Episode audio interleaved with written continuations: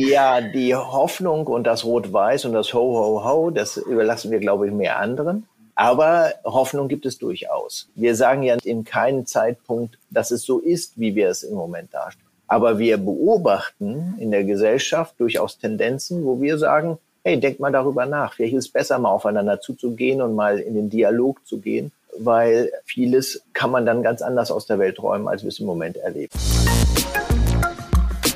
Love Brands, der Horizont Podcast. Hallo und herzlich willkommen, liebe Hörer und Hörerinnen, zu unserer neuen Folge von Horizont Love Brands. Love Brands, das ist der Podcast über Marken, die wir lieben und die Menschen dahinter. Ich sitze hier wie immer mit meiner Kollegin Bettina Sonnenschein. Und ich sitze hier wie immer mit meinem geschätzten Kollegen Santiago Campillo Lundbeck. Unser heutiger Gesprächspartner ist Markus Haus. Der ist nicht nur bekennendes Mitglied der Generation Golf, sondern auch der Marketingdirektor von Penny. Dabei muss ich ja gestehen, dass ich vor ihm ein ganz klein bisschen Angst hatte. Ja, wieso das denn? Weil wir mit ihm ja unter anderem über die neue Weihnachtskampagne von Penny sprechen wollten. Und ich hatte die große Befürchtung, dass er sich möglicherweise daran erinnert, dass ich die Kampagne aus dem vergangenen Jahr nicht ganz so positiv bewertet habe. Ja, stimmt, da war ja was. Du hast ja damals die Frage gestellt, ob man wirklich ernsthafte gesellschaftliche Fragen von einem Discounter wie Penny hören will. Ja, und in diesem Jahr geht Penny noch einen ganzen Schritt weiter und geht ein wesentlich heikleres Thema an. Die Spaltung der Gesellschaft in unterschiedliche Lager.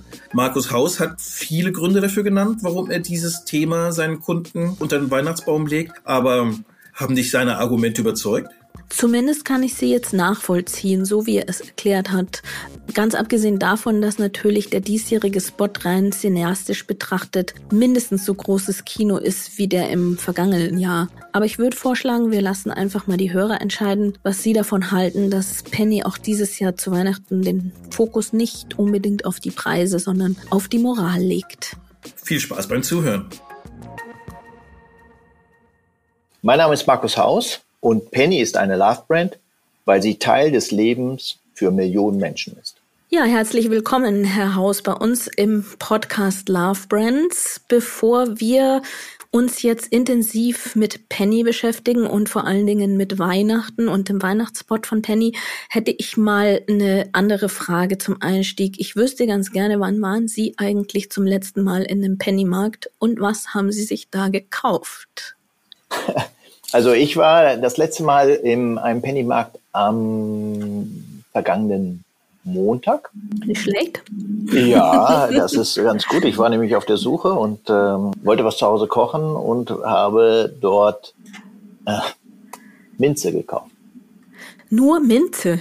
Nein, nicht nur Bei Minze, aber das ist das Besondere, was angeboten ist. Nein, auch Basmati-Reis auch, äh, und auch Walnüsse und auch Granatäpfel und daraus hat sich dann das Rezept geformt, was ich an dem Tag ausprobieren wollte. Gleich mal das Premium-Sortiment offensichtlich abgetestet. Nein, gar nicht. Vegetarisch und auch mal was anderes ausprobiert, was eher aus dem syrischen Raum gekommen ist. Und wahrscheinlich noch Garnelen zum Sonderangebot. das kann, nein, das tatsächlich nicht. Worauf ich eigentlich hinaus will, wenn Sie durch diesen Pennymarkt gewandert sind und da eingekauft haben, hat Ihnen denn so aus Konsumentensicht gefallen, was Sie da gesehen haben? Wir wissen ja, dass Penny sich sich so in den vergangenen Jahren sehr viel Mühe gemacht hat, um die Filialen auf und umzurüsten. Haben Sie sich denn so mal rein aus der Konsumentenperspektive richtig wohlgefühlt in dem Laden? Ja, also geben wir uns nicht nur Mühe, sondern wenn wir uns die letzten Jahre angucken, dann hat sich das sogar noch richtig gut entwickelt. Wir haben verschiedene Shop-Konzepte in den letzten zehn Jahren umgesetzt und ich war tatsächlich in einem äh, Markt, der auf Markthalle umgebaut war ich äh, bin da wirklich äh, von denen begrüßt worden, was ich am besten finde, nämlich von unseren Mitarbeitern, die mir auch tatsächlich bei der Minze weitergeholfen haben, weil, weil wir hatten sie sogar in zwei Varianten, einmal gekühlt und einmal im Töpfchen und Bio und ich wusste gar nicht erstmal, wo ich erstmal gucken sollte und die hat mich an die Hand genommen und hat mir geholfen. Also es hat mir sehr gut gefallen, das was gutes ich gesehen habe und was ich gekauft habe. Es war ein sehr gutes Einkaufserlebnis, ja absolut. Das ist ja aber auch eine Sache, die manche Discounter nervös macht, wenn das Einkaufserlebnis zu gut wird, weil dann plötzlich die Angst kommt, dass die Kunden jetzt bezweifeln, dass man da auch wirklich zum günstigen Preis etwas bekommen kann. Wenn Sie das auf den Punkt bringen könnten, jetzt beim neuen Ladendesign von Penny, Was glauben Sie, war denn da entscheidend, damit Leute, die vorher gesagt haben, hm, Penny, da finde ich jetzt nichts Besonderes, sieht alles irgendwie seltsam aus, dass die dann der Marke Penny und dem konkreten Einkaufsort nochmal eine zweite Chance geben? Also wir haben halt wirklich schon eine Historie, das stimmt schon. Aber weshalb die, wir mehr Kunden für Penny begeistern können, ist auf der einen Seite das tolle Entree für Obst und Gemüse. Wir haben wirklich einen sehr, sehr guten Eintritt und haben da ein tolles Sortiment. Und wir haben mit den Nischen, die wir anbieten, schon in einer Überarbeitung nicht mehr Längsregulierung, sondern Querregulierung gemacht und haben das jetzt weiterentwickelt und haben kleine Nischen, wo man einen guten und sehr guten Überblick über das Gesamtsortiment hat. Und das finden die Kunden zunehmend gut, sie sind sehr happy damit. Und das erleben wir sowohl in der Entwicklung, was die Märkte zeigen, wenn sie umgebaut worden sind, aber auch in Kundenbefragungen. Dazu gehört ja auch noch so ein bisschen die Positionierung als der Discounter aus der Nachbarschaft. Das ist so insgesamt die Idee ja, eine emotionale, einen wertigeren Auftritt auch garantieren zu können. Da stellt sich so ein bisschen die Frage, wertig und qualitativ anspruchsvoll in unseren inflationsgeprägten aktuellen Zeiten. Wie viel kann es noch leisten? Ist das wirklich noch ein Pfund als Argument für einen Discounter? Ein Pfund als Argument also ich muss sagen, als Discounter hat man nie das Problem, teuer wahrgenommen zu werden. Wir sind seit vielen Jahren im Markt und wir sind ein Discounter und das werden wir auch nicht verlassen. Da stehen wir für. Aber keiner will in Deutschland wirklich sparen, sondern er will Inspiration weiterhaben. Und ich glaube, dass unser Format des Discounts kombiniert mit Unterhaltung und ein wenig Aufregung durch attraktive Sortimente, dass das genau die richtige Lösung auch in diesen Krisenzeiten ist. Das heißt, Sie werden auch künftig noch das Thema der Discount aus der Nachbarschaft bedienen oder gehen jetzt oder müssen nicht vielleicht sogar alle Kräfte jetzt in Richtung, wer günstig will, muss Penny gehen? das ist eine schöne, schöne Frage. Günstig sind wir sowieso. Nein, es wird nicht äh, alles in Richtung, wer günstig will, muss Penny sein. Schauen Sie sich an. Wir haben natürlich mit unserer Penny-Basismarke eine ganz starke Marke, die als einzige im deutschen Discount sehr prominent das Vertriebsmarkenlogo trägt. Und deswegen ganz klar als Preiseinstieg bei unseren Kunden positiv wahrgenommen wird. Aber es ist nicht nur einfach so, dass diese als Preiseinstieg wahrgenommen wird, sondern wir inszenieren sie auch immer wieder als aufregende, ungewöhnliche Marke. Und nicht nur das in unserem Sortiment, sondern wir investieren auch weiter in die Marke, zum Beispiel im Sponsoring. Und da haben wir verschiedene Engagements. Das große Engagement mit der Penny DL haben wir gerade jetzt vor kurzem noch vor Notwendigkeit deutlich verlängert, und das zeigt, dass wir nicht nur auf Preis, sondern auch auf andere qualitative Themen setzen. Gehört das dann so zu dem Thema, wie man eben, der Begriff Inflation ist ja jetzt gerade schon gefallen, wie man auf diese momentanen Sorgen und Ängste der Konsumenten und Konsumentinnen reagieren kann? Also gerade wenn Sie sagen Sponsoring oder wie muss man denn dann mit Markenwerbung da im Moment damit umgehen, wenn der Preis sowieso nicht das Vorderste ist, weil sowieso günstig und man da jetzt nicht unbedingt den Hebel hat. Die große Kraft von Marken ist, dass sie Orientierung geben.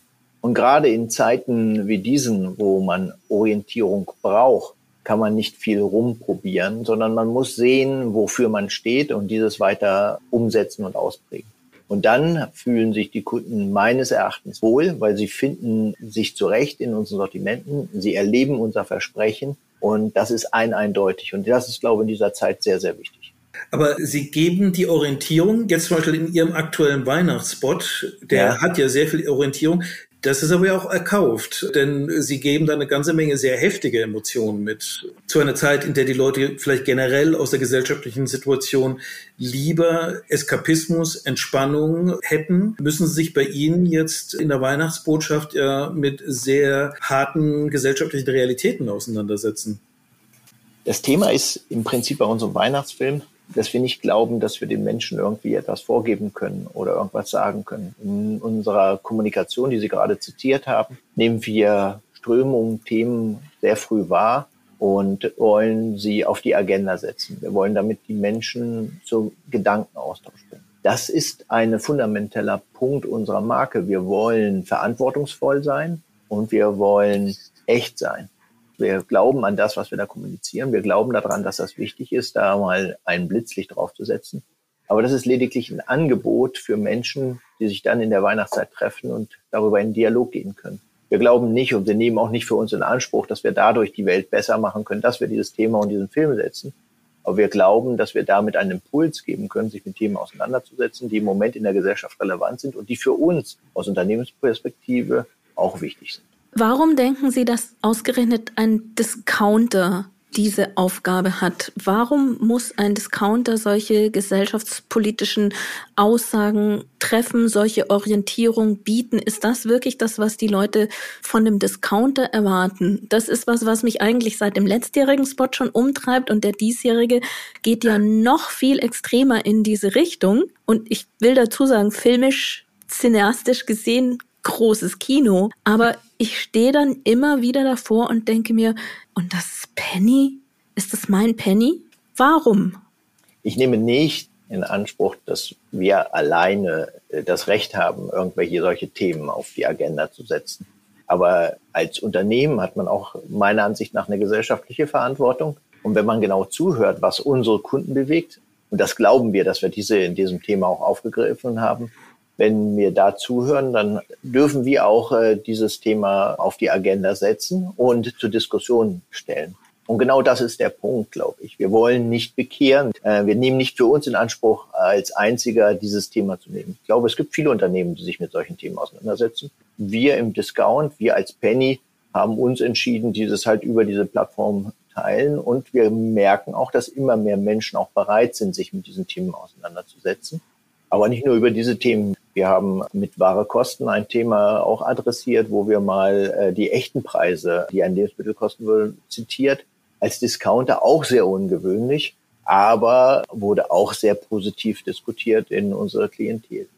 Und deswegen nehmen wir es nicht exklusiv für uns in Anspruch, aber wir freuen uns, wenn viele darüber diskutieren und ich bin auch gespannt, was vielleicht auch andere in den nächsten Wochen veröffentlichen. Aber hinter der Geschichte steckt ja auch die Idee oder die Strategie, Teil im Alltag der Konsumenten, äh, der Menschen, die zu Penny gehen, zu werden. Mhm. Jetzt speziell für Weihnachten gibt es ja tatsächlich eine, ich gebe es zu, vielleicht ein bisschen Klischeefigur, aber sehr prototypisch Rolle am Weihnachtstisch, die diese Funktion übernimmt. Und zwar das ist meistens der angetrunkene Onkel, der eingeladen wird und der dann so äh, neben dem Weihnachtsbraten dann anfängt, mal sie großen gesellschaftlichen Themen auf den Tisch zu bringen. Und die äh, Resultate sind meistens nicht, dass es dann wirklich zu einem gelungenen Weihnachtsfest beiträgt, wenn dann Weltpolitik, die Jugend, wie die Wirtschaft ist und welche Weltverschwörungen noch so alle existieren, dann von der Familie unterm Weihnachtsbaum dann diskutiert werden muss. Da klingeln ja. die Glöckchen nicht mehr unbedingt. Genau, da klingelt manchmal was anderes. Wenn Sie unseren Weihnachtssport hören, werden Sie auch wenig äh, Glöckchen klingeln haben. Sie werden zwar einen Weihnachtsbaum sehen, Sie werden auch am Anfang ein wenig Musik hören dazu. Aber ich glaube, das Momentum ist Weihnachten, wo die Menschen sich treffen. Vielleicht auch eher zum ersten Advent treffen, wo sie nach Hause kommen und wo man gemeinsam ihren den Dialog hinein. Ich glaube, dass man diese Themen auch durchaus früher oder später setzen könnte. Das ist halt ein Moment, wo die Menschen nach Hause kommen, wo sie gerne sich mit solchen Themen auseinandersetzen. Aber es ist nicht im klassischen Sinne ein Weihnachtsfilm, wie wir ihn diesmal machen. Wir glauben, dass die Menschen sich mit Themen auseinandersetzen, dass sie ein bisschen Revue passieren, dass sie bereit sind, mal in den Dialog zu gehen. Zumindest haben wir das im letzten Jahr so erlebt. Und deswegen glauben wir, dass es die richtige Zeit ist, herauszuspielen. Ob es wirklich ein Weihnachtsfilm ist, darüber kann man sich streiten. Ich bin mir da im Moment nicht so sicher, aber es ist ein Film, den wir zu Weihnachten gerne ausspielen. Also das Thema Hoffnung kommt uns sehr, sehr spät und sehr, sehr minimal vor, muss ich sagen. Das ist für mich ja eher so das klassische Weihnachtsthema. Die, ja, die Hoffnung und das Rot-Weiß und das Ho, Ho, Ho, das überlassen wir, glaube ich, mehr anderen. Aber Hoffnung gibt es durchaus. Wir sagen ja in keinem Zeitpunkt, dass es so ist, wie wir es im Moment darstellen. Aber wir beobachten in der Gesellschaft durchaus Tendenzen, wo wir sagen, hey, denkt mal darüber nach. Vielleicht ist es besser, mal aufeinander zuzugehen und mal in den Dialog zu gehen, weil vieles äh, kann man dann ganz anders aus der Welt räumen, als wir es im Moment erleben. Haben Sie eigentlich bei Ihrer letzten Weihnachtskampagne Rückmeldungen von den Konsumenten bekommen, wie das sozusagen zum, zum Erlebnis der Feiertage beigetragen hat? Überlagert wurde es im Wesentlichen eher von den Kommentaren unter unserem Film oder auch den Kommentaren, die wir in der Presse wahrgenommen haben. da wurde ganz klar und deutlich gesagt, dass wir die Themen aufgegriffen haben, die im Moment in der Gesellschaft relevant sind, die die Menschen zusammengeführt haben.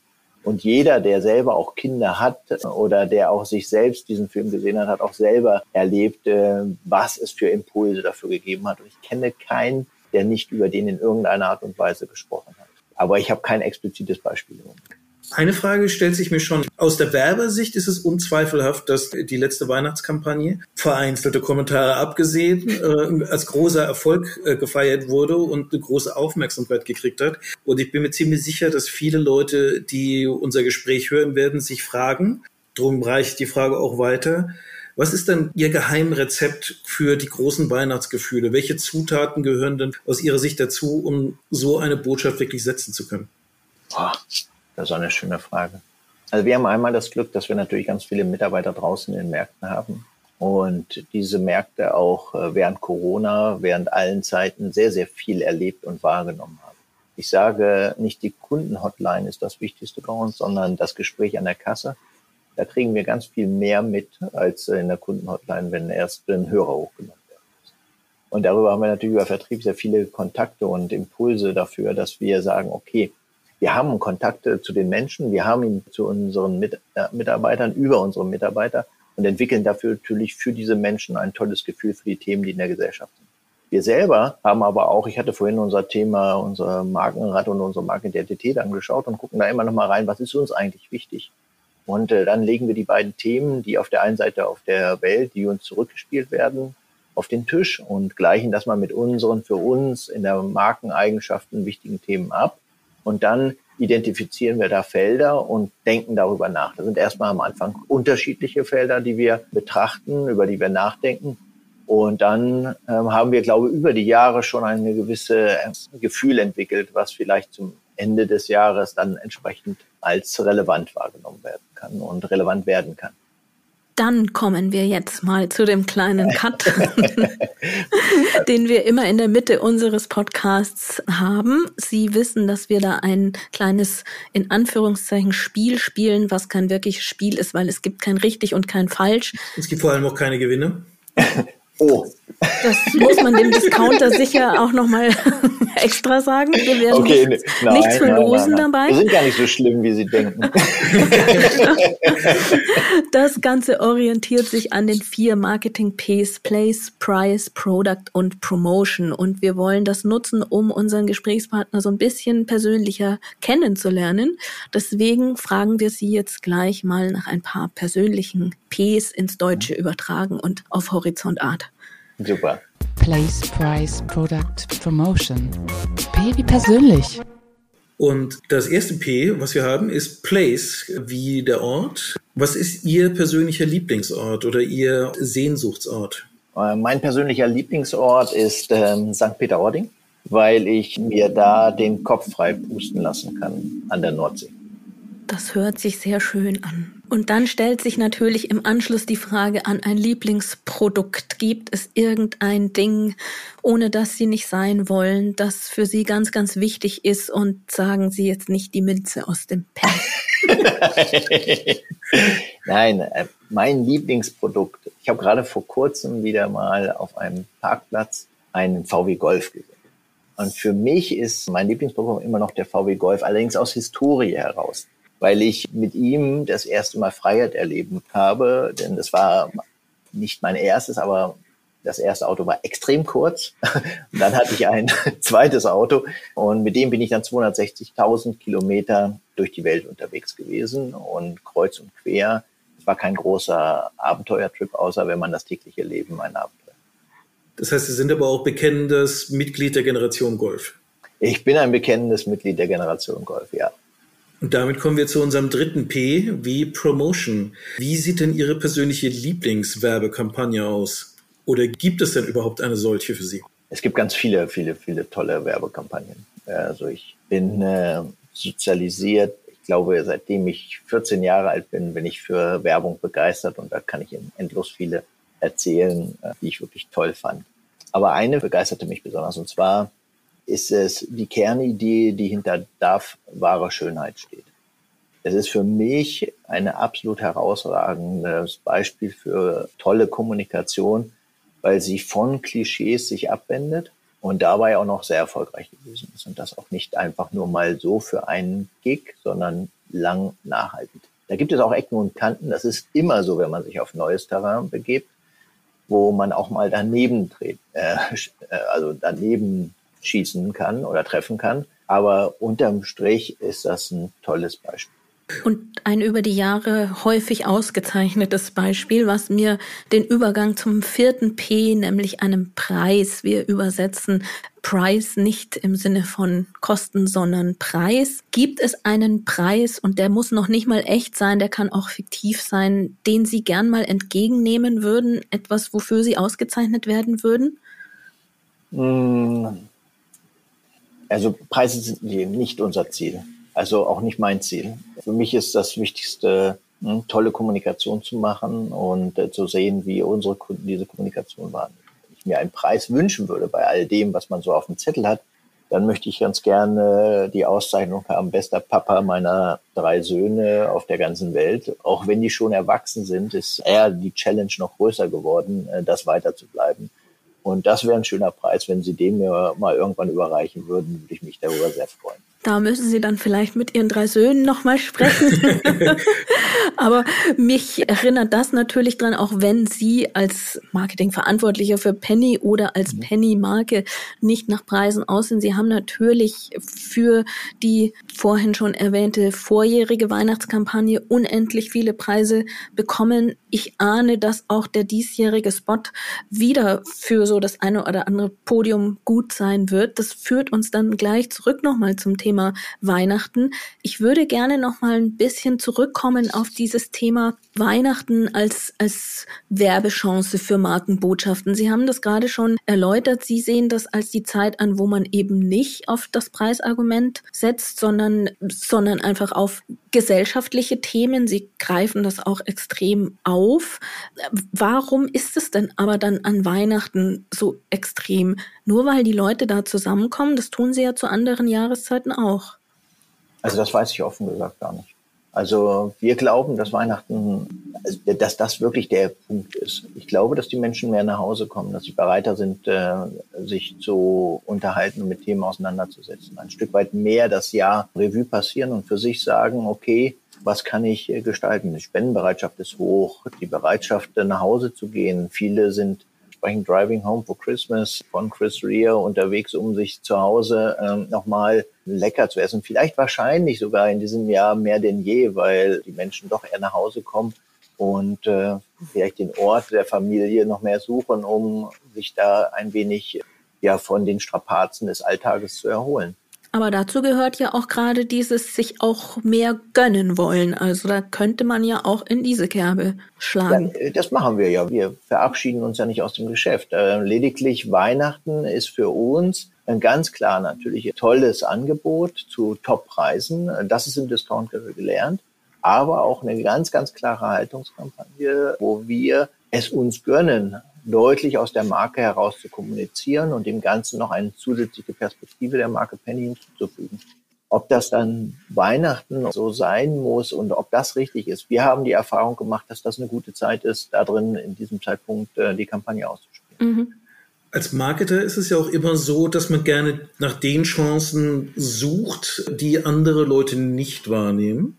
Mhm. Gibt es eine Saison, die noch nicht so richtig erschlossen ist, die aber auch das Potenzial hätte, vielleicht von der sozialen Dynamik, von der Thematik her, eine ähnliche Werbekraft zu entfalten, wie es Weihnachten tut? Also ich kann nur von unserer Seite sagen, wir gucken natürlich immer wieder nach den üblichen Verdächtigen. Das sind für uns Weihnachten und Ostern.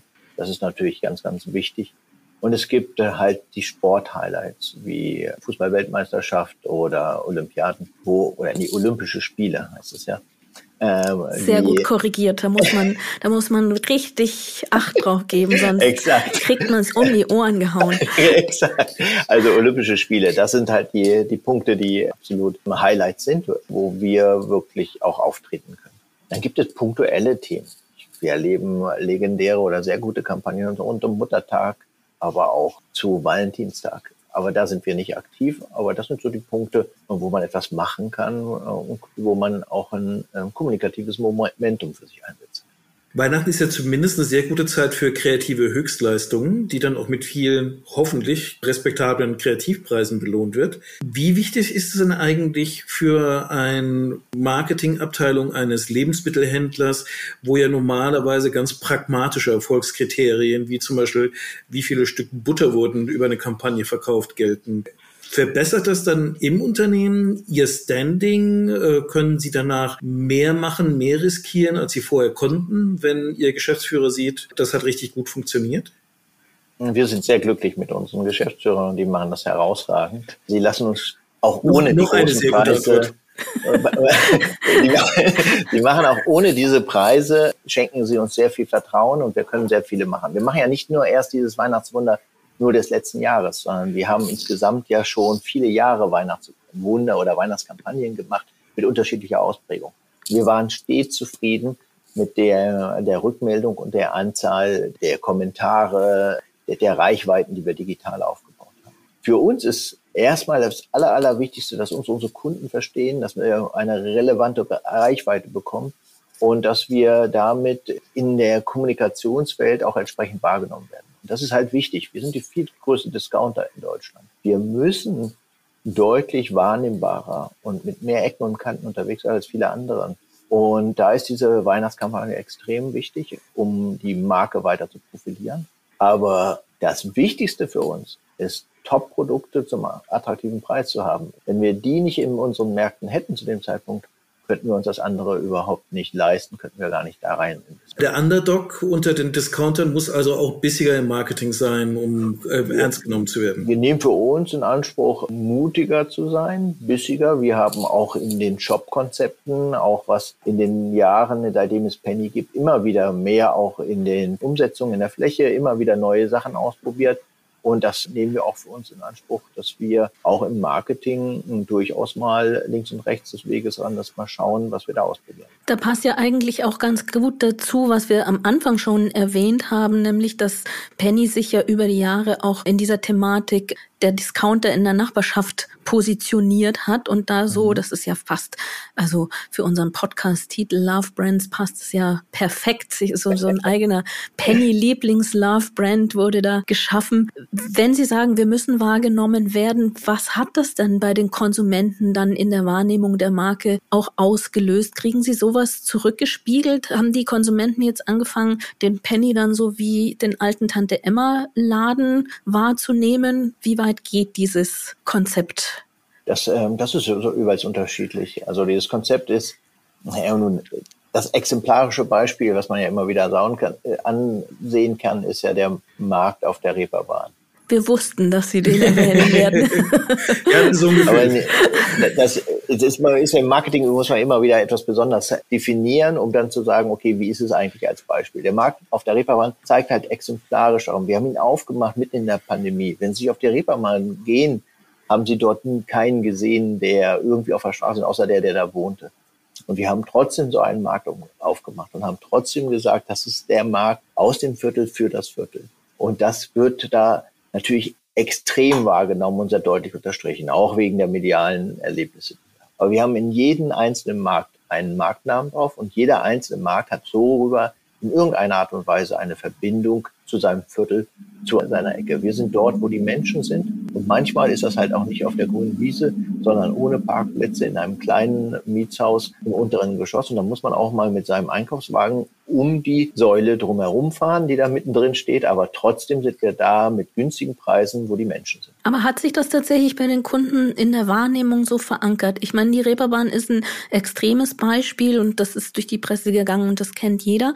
Aber wie ist das mit meinem Penny hier in der Nachbarschaft? Ich müsste jetzt ehrlich gesagt erst nochmal vorbeigehen und gucken, was eigentlich drüber steht. Ist das was, was sich langfristig tief verankern wird? Es ist ein Weg, auf dem wir angefangen haben. Wenn wir strategische Wege losgehen, dann ist es erstmal ein Anfang. Es ist ein Name, der damit verbunden ist. Und wenn Sie sich anschauen, wie der Wettbewerb darauf reagiert hat, sehen Sie auf einmal an vielen Türen auf einmal irgendwelche Namen stehen. Und ich glaube, wir waren die Ersten, die dieses Mal irgendwann gemacht haben. Wenn es nachgemacht wird, ist immer ein gutes Zeichen. Es ist ein gutes Zeichen. und, und strategisch müssen wir aber immer weiter auf dieses Konto einzahlen. Und wir müssen das machen. Durch Märkte, wie halt auf der Reeperbahn, wie Ehrenfelder Hetz, äh, wie in Georgsmarienhütte, wo wir wirklich aus dem Viertel für das Viertel die Märkte. Aber das ist ja nur erstmal eine Plattform, auf die wir agieren. Ich möchte da ganz gerne mal den Förderpenny zitieren. Das ist die Spendenplattform, wo jeder bei uns an der Kasse halt mit ein paar Cent für den Förderpenny, indem er dann auf die nächste Rundenbetrag aufrundet, ähm, spenden kann. Und dieser Förderpenny ist nicht einfach national in irgendeinen Topf, der dann über die ganze Nation aufgeteilt wird, sondern dort spendet man für Kinder und Jugendliche um sich herum, um den Markt herum. Erstmal waren es größere Radien. Mittlerweile haben wir über 3000 Vereine, die sich um Spendengelder beworben haben und wo wir jährlich immer wieder sammeln und diese Gelder den Verein zukommen lassen. Dann ist das wieder ein weiterer Punkt in der Strategie, weshalb wir den Markt weiter ausprägen in seinem Viertel. Und da kann ich auch dieses einfache schwarze Brett nehmen, was man aus jedem Tante Emma Laden kennt. Bei uns in den Märkten kann man damit in den Dialog mit seinen Nachbarn gehen. Auch das etablieren wir immer weiter schon seit vielen Jahren. Aber das sind jeweils einzelne Punkte. Wir sind nicht in einem Markt in Deutschland, wo die Menschen auf einen neuen Discounter warten, sondern wir sind in einem der härtesten Lebensmittelmärkte der Welt. Und äh, wir sind ganz glücklich damit, wie wir uns da Stück für Stück weiteres Terrain erobern. Welche Rolle spielen dann eigentlich bei dieser Weiterentwicklung dieser Nachbarschaftsidee auch die Belegschaft in den Märkten? Also wenn ich dran denke, bei der Drogeriekette der M ist es so, dass das jeweilige Filialteam die können dann auch darüber entscheiden, ob sie zum Beispiel ein Vereinssport-Event in der Nachbarschaft unterstützen können und so. Also die können vor Ort auch nochmal reagieren. Ist es etwas, wo Sie sagen, das kann auch dann mit der Penny-Konzernstruktur funktionieren oder passt das ins Modell nicht rein? Ich glaube, dass wir im Discount ein sehr menschliches Gesicht haben in unseren Filialen. Und die Mitarbeiter spenden zwar nicht für ähm, etwas in dem Augenblick, wo wir eine Initiative geschaffen haben, und das ist ein ganz guter Impuls, dass man solche Sachen auch aufnehmen kann. Aber wir wissen von unseren Kundenbefragungen und auch wenn man selber in den Markt hineingeht, dass die Mitarbeiter sehr wichtig sind. Sie sind sehr herzlich und immer daran orientiert, ähm, dem Kunden die Minzer im Regal zu zeigen.